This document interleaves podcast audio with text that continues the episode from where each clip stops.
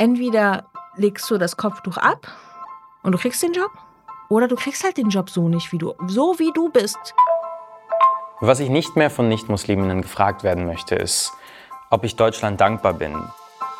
So als hätte es mich irgendwie gerettet, so als müsste ich irgendwie dankbar sein, hier sein zu dürfen.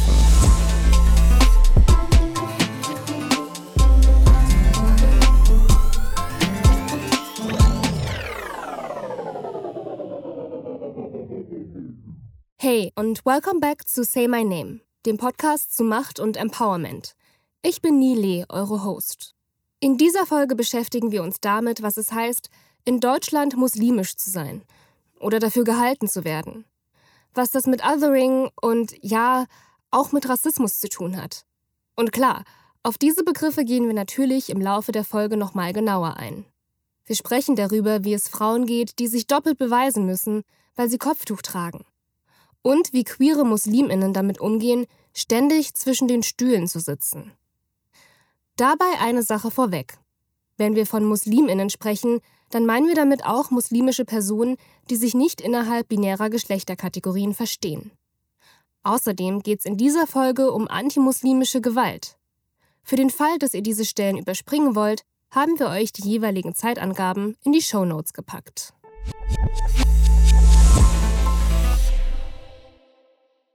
Wie ist der Status quo? Stellt euch vor, ihr betretet einen Raum. Und dieser Raum ist voll mit Menschen, die ihr nicht kennt. Wie fühlt ihr euch dabei? Beobachtet? Ignoriert? Willkommen? Habt ihr das Gefühl, ihr werdet als die Person wahrgenommen, die ihr seid? Habt ihr vielleicht das Gefühl, ihr müsst euch irgendwie beweisen? Manchmal spüre ich das auch schon, wenn ich in den Raum reinkomme, so okay, jetzt haben die alle ihre Bilder und jetzt darf ich anfangen, um die erstmal überhaupt wieder diese Mauern oder diese Labels runterzureißen von meinem Gesicht, damit sie mich sehen können. Was ihr hier hört, gehört für viele marginalisierte Menschen in Deutschland zum Alltag. Wer sich von der Mehrheit abhebt, fällt auf. Durch die Hautfarbe zum Beispiel oder weil jemand im Rollstuhl sitzt oder ein Kopftuch trägt. Ich bin Menschen begegnet, ja, gerade in der dunklen Jahreszeit, wenn ich jetzt morgens irgendwie meine Kinder zum Beispiel zur Kita gebracht habe, dann habe ich gesehen, wie die von Weitem die Straße wechseln, wenn sie mich auf sich zukommen sehen. Oder in öffentlichen Verkehrsmitteln halt irgendwie ihre Handtaschen umklammern. Ne? Das ist Politikwissenschaftler Özcan Karadeniz, der beim Dachverband Sächsischer Migrantinnenorganisationen in Leipzig arbeitet. Ihr werdet im Laufe der Folge noch mehr von ihm hören. Hier hat er gerade ganz persönliche Erfahrungen angesprochen, aber mit denen ist er nicht alleine. Antimuslimischer Rassismus im Alltag in Deutschland schränkt mich so weit ein, dass ich ständig beweisen muss, als muslimischer oder arabischer Mann, dass ich keine Gefahr bin, dass ich intelligent genug bin, dass ich vertrauenswürdig bin und dass ich ein nicht störender Teil dieser Gesellschaft bin. Was ist antimuslimischer Rassismus? Kurz erklärt. Antimuslimischer Rassismus richtet sich gegen MuslimInnen und Menschen, die als muslimisch wahrgenommen werden, unabhängig davon, ob sie muslimisch sind oder nicht. Ihnen werden pauschale, rückständige und bedrohliche Eigenschaften zugeschrieben. Dadurch wird bewusst oder unbewusst eine Fremdheit oder sogar Feindlichkeit konstruiert.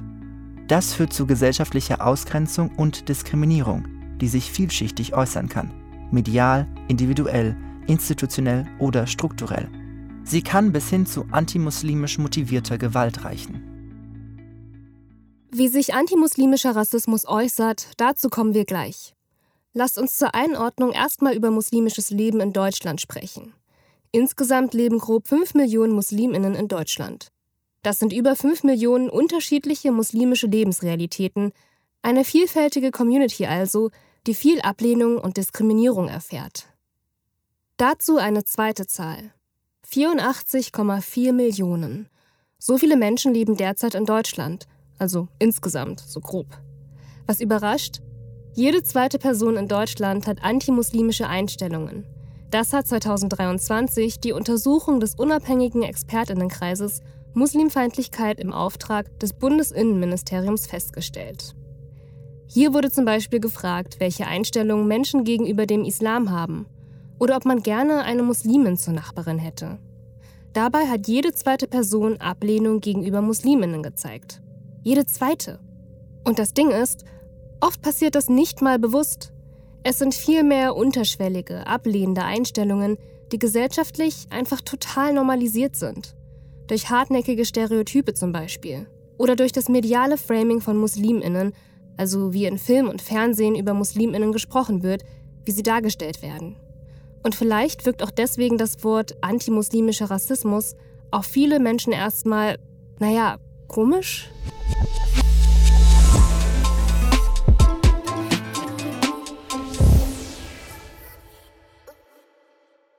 Warum heißt es antimuslimischer Rassismus? Wer über Rassismus gegenüber MuslimInnen oder als muslimisch wahrgenommene Menschen berichtet, wird schnell mit harter Kritik konfrontiert. Warum nicht Islamfeindlichkeit oder Muslimfeindlichkeit? Warum ausgerechnet antimuslimischer Rassismus? Es ist genau das richtige Wort, weil es Menschen verwirrt und provoziert. Das ist Ozan Zakaria Keskinkılıç. Er ist Politikwissenschaftler, Rassismusforscher und Autor. Und er beschäftigt sich in seiner Forschung unter anderem mit der Geschichte von antimuslimischem Rassismus in Deutschland. Und da sitzen wir mittendrin, nämlich in der Frage, welche Rolle das Konzept Rasse in der deutschen Gesellschaft weiter spielt. Das heißt, selbst wenn das Wort Rasse, in Anführungszeichen, nicht mehr sagbar ist und tabuisiert wurde, heißt es nicht, dass es nicht unser Denken bestimmt. Und wir sehen das im antimuslimischen Rassismus, nämlich dadurch, dass Menschen entlang bestimmter Zuschreibungen, das kann Hautfarbe sein, das kann Haarfarbe sein, Namen, die angenommene Herkunft und so weiter, zu Musliminnen gemacht werden, unabhängig jetzt davon, ob sie tatsächlich Muslime sind oder nicht. Was Ozan hier anspricht, ist super wichtig. Nämlich, dass antimuslimischer Rassismus eben keine Feindlichkeit gegenüber einer Religion ist. Wenn Leute zum Beispiel von Muslimfeindlichkeit sprechen, dann beziehen sie das vor allem auf Vorurteile von Einzelpersonen. Antimuslimischer Rassismus wirkt aber, wie jede Form von Rassismus, auf allen gesellschaftlichen Ebenen. Es ist ein individuelles, institutionelles und strukturelles Problem. Darüber werden wir noch in Folge 5 ausgiebig sprechen. Mit der Bezeichnung antimuslimischer Rassismus wird jedenfalls deutlich, dass MuslimInnen rassifiziert werden. Dass sie aufgrund äußerer Merkmale wie Kleidung, Aussehen, ihrer Sprache, Herkunft oder ihres Namens in Schubladen gesteckt, vereinheitlicht und abgewertet werden. Gleichzeitig werden Menschen aufgrund ihres Aussehens oder ihrer Herkunft oft als muslimisch wahrgenommen, ganz egal, ob sie es sind oder nicht. Dadurch, dass wir auch eine große syrische Community jetzt auch haben, besonders auch in Berlin sehr stark, glaube ich, dass es auch jetzt stark mit dem Arabisch oder Syrisch irgendwie so sein verbunden wird. Und dann sind da Syrer, die sagen, nee, ich bin Christ. Also, und die nervt das, dass die halt auch betroffen sind von antimuslimischem Rassismus, obwohl sie gar nichts damit zu tun haben.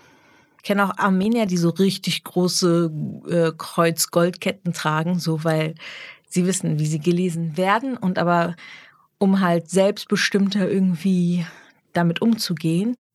Menschen werden also abgewertet, weil sie vermeintlich anders sind. Das ist die Grundlage für rassistische Diskriminierung. Im Fall von antimuslimischem Rassismus passiert das durch künstlich geschaffene kulturelle Unterschiede. Deshalb spricht man hier auch von kulturellem Rassismus oder Neorassismus. Kurz erklärt: Kultureller Rassismus ist eine Form des Rassismus. Menschen werden aufgrund ihrer vermeintlichen Herkunft, religiösen, ethnischen oder nationalen Zugehörigkeit und stereotypen Merkmalen in Gruppen eingeteilt. Diesen Gruppen werden dann vermeintlich kulturelle Eigenschaften und Mentalitäten zugeschrieben. Anschließend werden diese Gruppen bewertet, wobei die einen als höher und die anderen als minderwertig betrachtet werden. Grundsätzlich gilt dabei eine Unvereinbarkeit zwischen diesen Gruppen. Beim kulturellen Rassismus wird angenommen, dass Kulturen kaum veränderbar, natürlich gegebene, abgeschlossene Systeme sind. Sowas zeigt sich dann zum Beispiel in rassistischen Bildern. Der Islam wird als antimodern und rückständig dargestellt. Und damit auch Menschen, die als muslimisch wahrgenommen werden.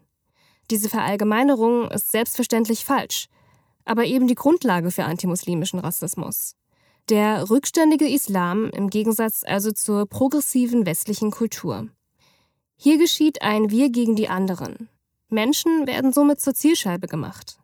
Antimuslimischer Rassismus ist ein Machtverhältnis, was historisch gewachsen ist, sozial tradiert ist, bei denen es darum geht, dass Musliminnen und muslimisch markierte Menschen zum Gegenbild konstruiert werden und ungleich behandelt werden, exkludiert werden, zur Zielscheibe gemacht werden von Gewalt, von Diskriminierung, von institutioneller Ausgrenzung. Und das schlägt sich eben auf allen gesellschaftlichen Ebenen wider. Was Ozan sagt, klingt vielleicht im ersten Moment sehr kompliziert. Dabei ist es leider erschreckend einfach. Der antimuslimische Rassismus ist konstruiert, also ganz einfach ausgedrückt, ausgedacht. Deutlich wird es gerade dann, wenn wir uns anschauen, um wen es dabei geht. Also wer antimuslimischen Rassismus erfährt. Wen meinen wir eigentlich, wenn wir von Muslimen sprechen? In den seltensten Fällen, würde ich meinen, geht es tatsächlich um einen religiösen Diskurs, sondern es geht um einen, der operiert unter dem Stichwort eben Migration, Integration, Flucht und so weiter, Kultur, Religion, Islam als Feindbild. Und Musliminnen und Muslime, das sind dann diejenigen, die für mich so aussehen, wie als wären sie Muslime, die nicht in Deutschland, nicht zu diesem Land gehören könnten und ganz anders funktionieren würden als wir, in Anführungszeichen. Wenn in Deutschland also von Musliminnen gesprochen wird, ist damit oft mehr gemeint als nur eine Religionszugehörigkeit. Denn unter dem Begriff werden häufig stellvertretend viele verschiedene Dinge zusammengefasst. Eine Migrationsbiografie, mangelnde Integrationsbereitschaft, eine Fluchtgeschichte oder Fundamentalismus. Hier wird deutlich, wie kultureller Rassismus wirkt. Leute, die über kulturelle Unvereinbarkeit oder fremde Kulturkreise sprechen, meinen eigentlich ihre Erwartungen an Migration. Das heißt, wer ihrer Meinung nach nicht nach ihren Regeln spielt. Was davon in den Köpfen der Menschen hängen bleibt? Wir gegen die anderen. Auch bekannt als Othering. Kurz erklärt, Othering kommt vom englischen Wort Other, was so viel wie anders heißt. Es beschreibt, wie eine Person bzw. eine Gruppe durch Aussagen, Stereotypen oder bestimmte Bilder zu etwas anderem oder Fremden gemacht wird. Das Merkmal, an dem dieses Othering, dieses Andersmachen festgemacht wird, ist dabei austauschbar. Und was heißt das in Bezug auf MuslimInnen? Dass Musliminnen auf einmal als Gegensatz zur weißdeutschen Gesellschaft gesehen werden. Das ist Karima Ben Brahim. Zum Beispiel, dass sie erstmal als nicht deutsch wahrgenommen werden. Ja? Also 2., 3., 4. Generation, die hier geboren ist, ist deutsch. Und das ist sozusagen schon mal ein Gegensatz, den man da macht. Karima Ben Brahim forscht und publiziert zu Rassismuskritik, Intersektionalität und Empowerment und leitet das Informations- und Dokumentationszentrum für Antirassmusarbeit in Nordrhein-Westfalen. Sie ist Mitglied des unabhängigen ExpertInnenkreises, den wir vorhin schon mal zitiert haben. 2023 hat dieser ExpertInnenkreis der Bundesregierung einen 400-seitigen Bericht über antimuslimischen Rassismus in Deutschland vorgelegt. Oder auch, dass man konsequent auch Musliminnen unterstellt, immer antisemitisch zu sein oder immer homo- und transfeindlich, also queerfeindlich zu sein. Das ist ein Problem, weil selbst Musliminnen queer sind. Ja? Und auch Muslime aus Räumen kommen, die jüdisches Leben in sich haben. Das heißt, auch das ist sozusagen so ein Gegensatz, der da aufgemacht wird. Und es soll nicht verharmlosen, dass es sowas gibt. Aber dass per se Menschen sofort ihnen zugeschrieben wird, dass sie anders wären als die Gesellschaft, die übrigens auch antisemitisch ist. Das sehen wir an den Zahlen, die auch queerfeindlich ist, die auch frauenfeindlich ist. Das ist ein Problem. Menschen, die unter sich schon total unterschiedliche Einstellungen und Lebensrealitäten haben, werden also von außen zu einer Einheit gemacht. Zu einer Art gesichtsloser Haufen, der gleich denkt oder die gleichen negativen Einstellungen teilt. Also die Kollektivierung ist ein ganz zentraler Aspekt da drinnen, um diese Gruppe überhaupt erst als fremd und anders als die eigene denken zu können. Das heißt, Muslime und Musliminnen existieren in diesen Diskursen nicht unbedingt als Einzelpersonen, sondern die einzelnen Personen werden immer Sinnbild einer Masse gedacht. Was Ozan sagt, klingt krass. Erst recht, wenn wir mal drüber nachdenken, wie sehr wir in unserer Gesellschaft alle drauf aus sind, super individuell zu sein. Interessanterweise ist es so, dass viele Menschen, die sich eher zur mehrheitsdeutschen weißen Norm zählen, ne, sich mit größtem Selbstverständnis als Individuen, als Einzelpersonen sehen und begreifen. Und Menschen, die eher nicht Teil dieses Kollektivs sind, dieser Norm sind, die ganz häufig halt kulturalisieren. Um Özcans Punkt nochmal zu verdeutlichen: Wenn ich mich als weißgelesene, privilegierte Person richtig mies verhalte, dann bin ich für andere nur ein Idiot, weil das an mir, an meinem Charakter, meiner Laune liegt. Aber wenn ich nicht zur Mehrheitsgesellschaft zähle und mich mal richtig mies verhalte, dann heißt es, die sind alle so. Alle, die so aussehen, so heißen, so sprechen wie du. Und das ist eine Funktion von Rassismus. Das heißt, das ist eine Abwertung der Gruppe und auch eine Hierarchisierung, um selbst das Bild zu haben, wir sind eigentlich diejenigen, die gut sind. Wir sind sozusagen auch fortschrittlich, demokratisch und sozusagen moralisch auch überlegen. Und das ist etwas, was ganz problematisch ist, weil sich das leider in den Köpfen sehr festsetzt und auch in den Diskursen, Bildern bis zur Schule, bis zum Arbeitsplatz sich zeigt in Form von Praktiken, die dann Menschen, die muslimisch sind, betreffen. Okay, das waren echt viele Infos. Fassen wir nochmal zusammen. Antimuslimischer Rassismus basiert auf rassistischen Denkmustern. MuslimInnen und Menschen, die als solche wahrgenommen werden, werden als einheitliche Gruppe gesehen. Die so konstruierte Gruppe wird abgewertet, zum Beispiel durch Zuschreibung negativer Eigenschaften oder durch Stereotype.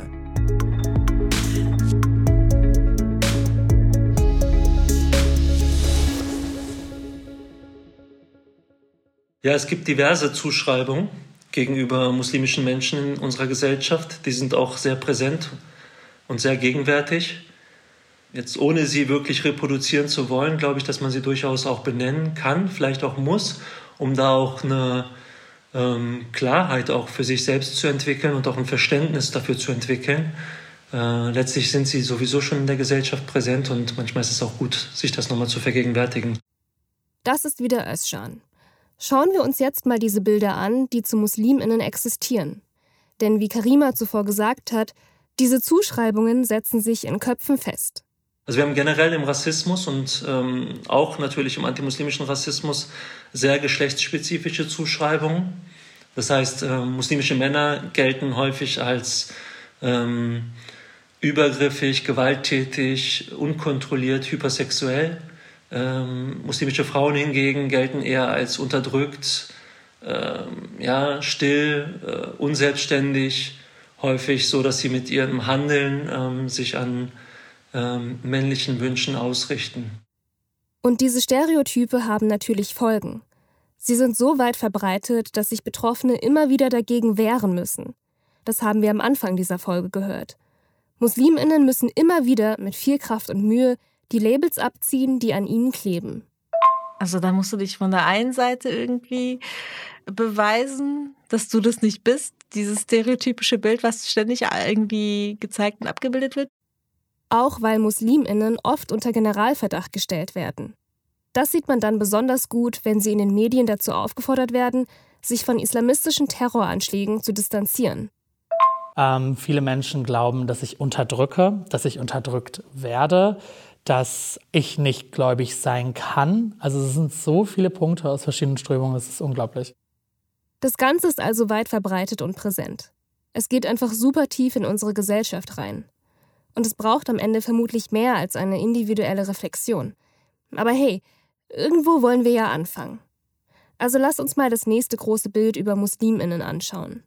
Wenn es um antimuslimische Vorurteile geht, spielt Geschlecht auch immer eine Rolle. Aber was ist dann eigentlich mit queeren MuslimInnen?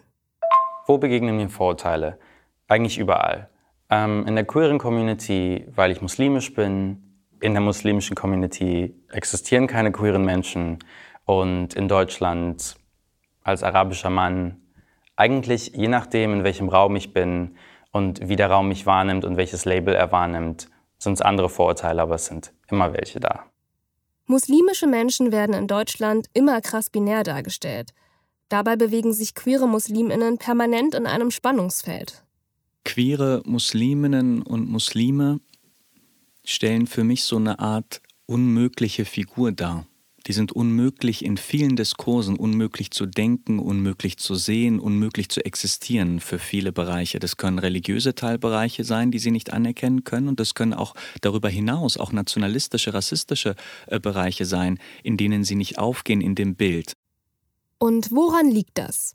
Und das liegt daran, dass der antimuslimische Rassismus ja nicht nur auf diesen rassifizierenden Logiken beruht, sondern gleichzeitig auch Ideen von Geschlecht und Sexualität transportiert. Das heißt, der Rassismus ist binär strukturiert, bei denen es auch um die Idee von Mann und Frau geht. Das heißt, es gibt den muslimischen Mann als Kollektivbild und die muslimische Frau als Kollektivbild.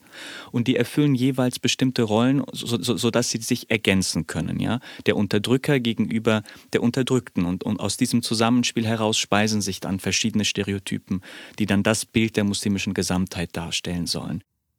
Das heißt also, dass antimuslimischer Rassismus immer an geschlechtsspezifische, heteronormative Vorstellungen geknüpft ist. Muslimische Frauen machen andere Diskriminierungserfahrungen als muslimische Männer. Okay, aber was passiert jetzt mit Musliminnen, die sich zum Beispiel weder als Mann oder Frau definieren, die trans-, inter- oder nicht heterosexuell sind? Wenn wir von den Muslimen sprechen, können wir in den seltensten Fällen Transmuslime oder nonbinäre oder lesbische Musliminnen denken oder erkennen. Und das führt zu einer Mehrfachmarginalisierung dieser Menschen, dass sie überhaupt existieren und in diesem Spannungsverhältnis versuchen, ihr Leben zu machen, ja, navigieren zu müssen. Einerseits eben religiös existieren zu können, andererseits eben auch nicht instrumentalisiert zu werden für die Spiele einer Mehrheitsgesellschaft, die sie dann wiederum als Ausnahmeerscheinung ins Feld führt, um sie gegen den Rest missbrauchen zu können.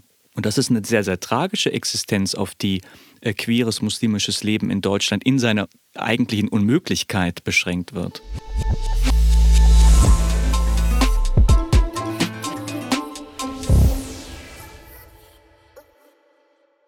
Okay, wir wissen jetzt also, auf welchen Stereotypen antimuslimischer Rassismus aufbaut. Dass er binär funktioniert, wie Feindbilder produziert und Menschen abgewertet werden. Puh. Jetzt denk nochmal zurück an den Raum, über den wir am Anfang gesprochen haben. Der Raum mit vielen anderen Menschen, in den ihr eintretet. Was macht das mit euch, wenn jede zweite Person in diesem Raum irgendwelche bescheuerten Vorurteile über euch hat? Was, wenn dieser Raum ein Vorstellungsgespräch ist und die anderen Menschen darüber entscheiden, ob ihr eingestellt werdet oder nicht? Wenn es eine Wohnungsbesichtigung ist und einer der Anwesenden entscheidet darüber, wer die Wohnung bekommt?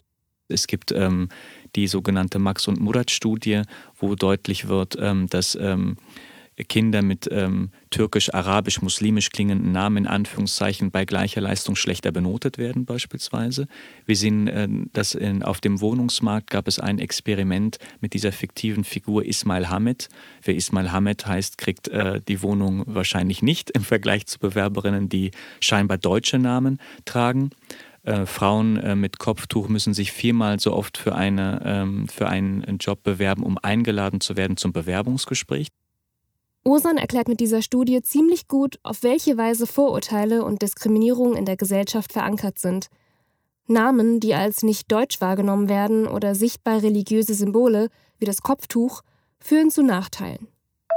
Also einerseits gibt es natürlich die fehlende Darstellung von muslimischen Frauen in unterschiedlichen Bereichen, also Sichtbarkeit, Repräsentation.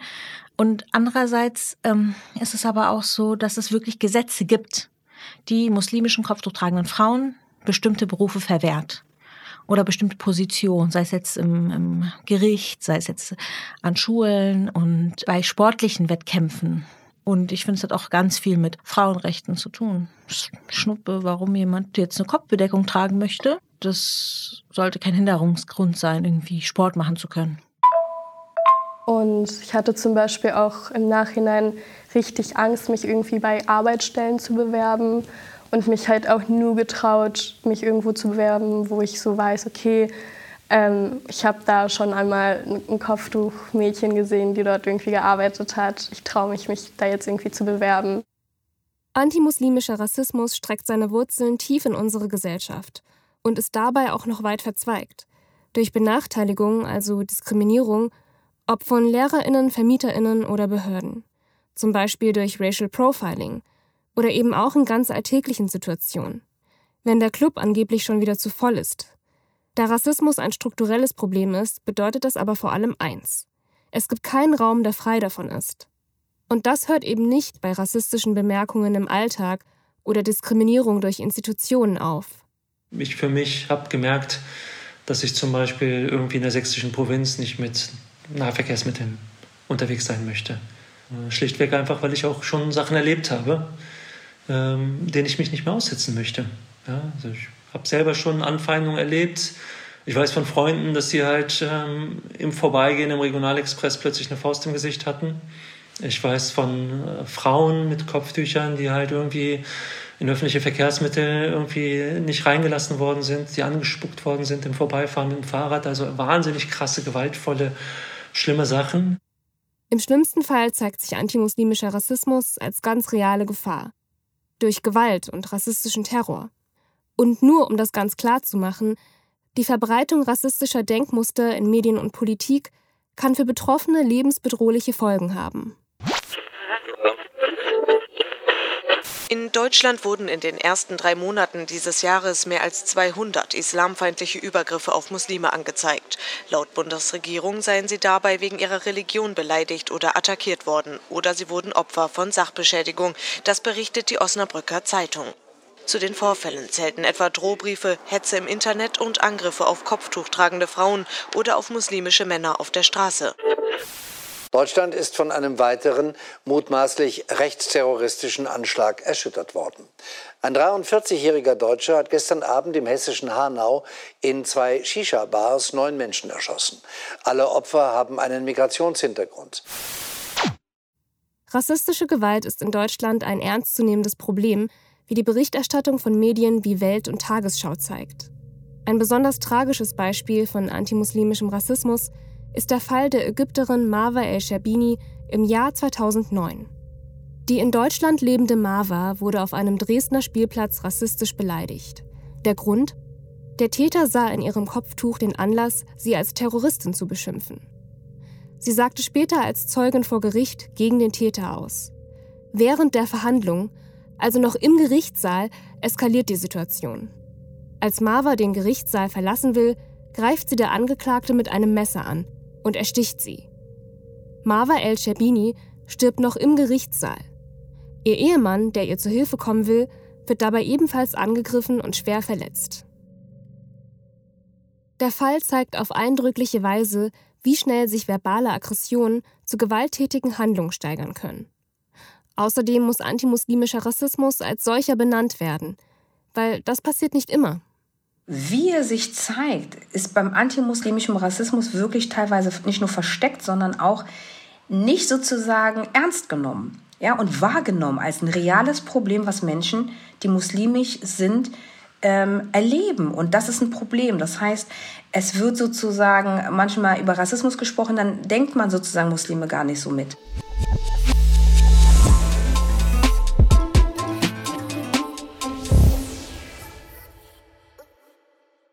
Repräsentation.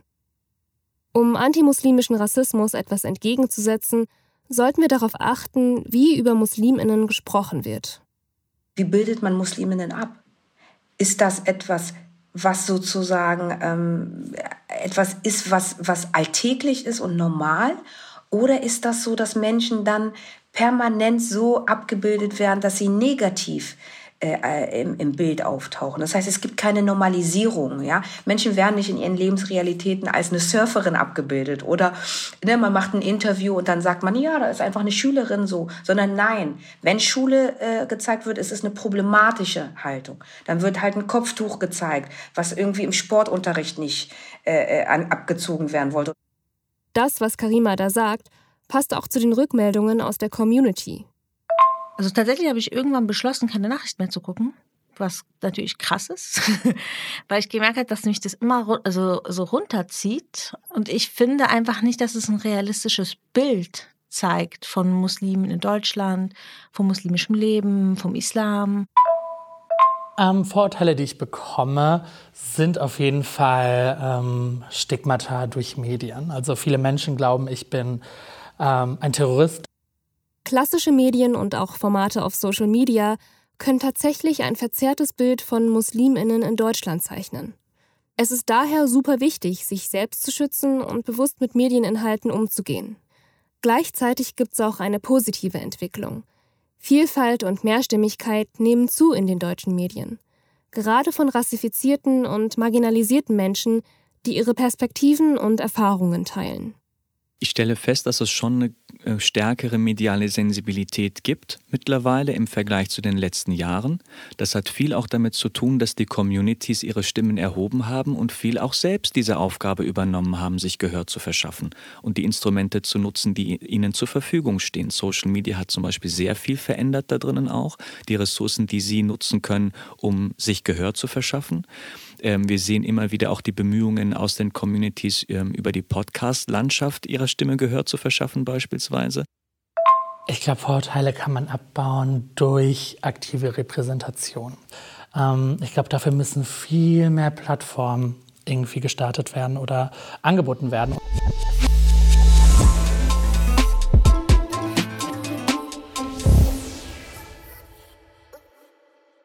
Was tun?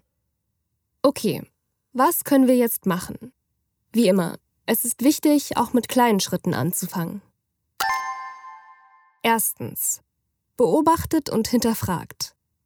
Was ich mir von Nicht-MuslimInnen wünschen würde, ist auf jeden Fall, dass man den Islam oder MuslimInnen nicht nur einseitig sieht. Also ich wünsche mir, dass Menschen die Religion ganzheitlicher sehen, dass sie vor allem MuslimInnen ganzheitlicher sehen und sich vor allem auch darüber aufklären, dass es auch verschiedene MuslimInnen gibt, wie zum Beispiel queere MuslimInnen. Mediale Repräsentation und Sensibilität spielen eine wichtige Rolle. Achtet vielleicht mal drauf, wenn ihr das nächste Mal einen Film schaut oder Nachrichten lest. Wie werden MuslimInnen abgebildet? Ihr könnt zum Beispiel auch Kontakt mit Redaktionen aufnehmen und sie darauf aufmerksam machen, wenn euch stereotype Darstellung auffällt. 2. Bleibt kritisch. Antimuslimischer Rassismus lässt sich leider nicht allein durch bessere Repräsentation bekämpfen. Es braucht auch aktives Handeln, sagt Özcan. Das ist auch ein Wunsch, der sich an Politik richtet.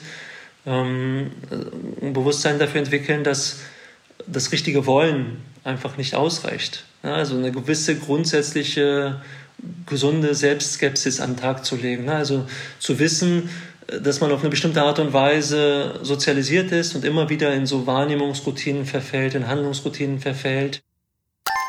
3. Seht den Menschen, nicht das Etikett. Das richtet sich nicht nur an PolitikerInnen. Dafür müsst ihr rassistische Denkweisen, Sprache und Handlungen erkennen, benennen und ihnen vor allem auch widersprechen. Bei euch selbst, bei Bekannten oder auch online. Ich wünsche mir, als Person wahrgenommen zu werden, als Mensch wahrgenommen zu werden und nicht als die Repräsentantin des Islams, sondern als Dalal mit ihren Eigenschaften, mit ihren Verrücktheiten und alles, was mich ausmacht. 4. Zeigt Zivilcourage.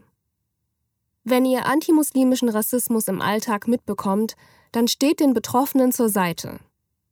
Bei Alltagsrassismus tut es weh, wenn Menschen diesen beobachten und einfach nichts tun, nichts sagen, keinen Blickkontakt zu der betroffenen Person haben und vielleicht sogar mich anglotzen in dem Moment, als ob ich schuld daran wäre, jetzt beleidigt zu werden oder blöd angemacht zu werden. 5. Holt euch Unterstützung. Wenn ihr von antimuslimischem Rassismus betroffen seid, könnt ihr euch Hilfe suchen. Wendet euch an Vertrauenspersonen oder an Beratungsstellen für Betroffene rassistischer Diskriminierung. Also ich versuche auf jeden Fall Hate Crimes immer anzuzeigen. Das ist super wichtig, dass wir unsere Rechte nutzen. Aber ich glaube, was mir am meisten hilft, ist meine queere muslimische Community, die mit mir ist und die dasselbe Leid teilt. Und wir bauen uns gegenseitig auf.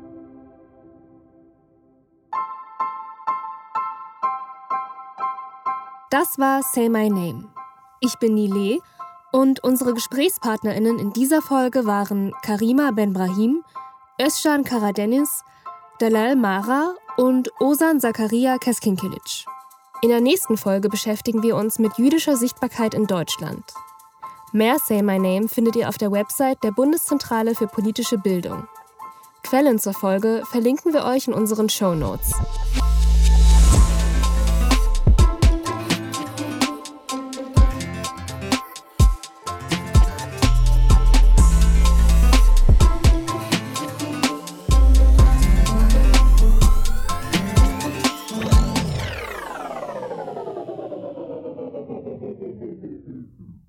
Say My Name ist ein Podcast der Kooperative Berlin im Auftrag der Bundeszentrale für politische Bildung.